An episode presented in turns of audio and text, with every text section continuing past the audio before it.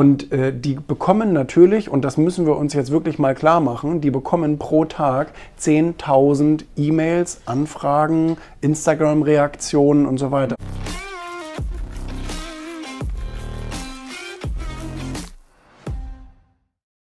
Ich glaube nicht, dass das so wirklich gut funktioniert. Ich glaube nicht, dass es da eine dass es da ein Universalrezept gibt, dass man sagt, Künstler hören No-Names zu, ähm, weil es ja, der Begriff No-Name sagt ja schon, das ist jemand, der sozusagen bisher noch nicht relevant ist. Mhm.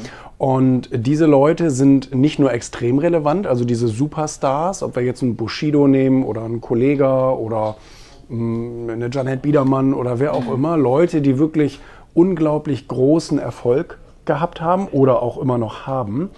Und, oder Sido und so, Thomas Anders, Dieter Bohlen, alles Leute, mit denen ich auch in letzter Zeit gesprochen habe. Ja. Und äh, die bekommen natürlich, und das müssen wir uns jetzt wirklich mal klar machen, die bekommen pro Tag 10.000 E-Mails, Anfragen, Instagram-Reaktionen und so weiter. Mhm. Und ich glaube nicht, dass ich mit 10.000 übertreibe. Ach. Ich glaube das nicht. Ich glaube schon, dass ein Dieter Bohlen am Tag auf seinem, auf seinem Instagram-Kanal oder ein Bushido oder wie auch immer genauso viele Reaktionen, Kommentare, Anfragen, E-Mails und so weiter bekommt. Die haben ja auch noch andere Kanäle, die haben noch Facebook, die haben noch YouTube und so weiter und so fort. Und jeder zweite sagt, hey Bushido, ich kann singen, willst du dir nicht mal meine Platte anhören?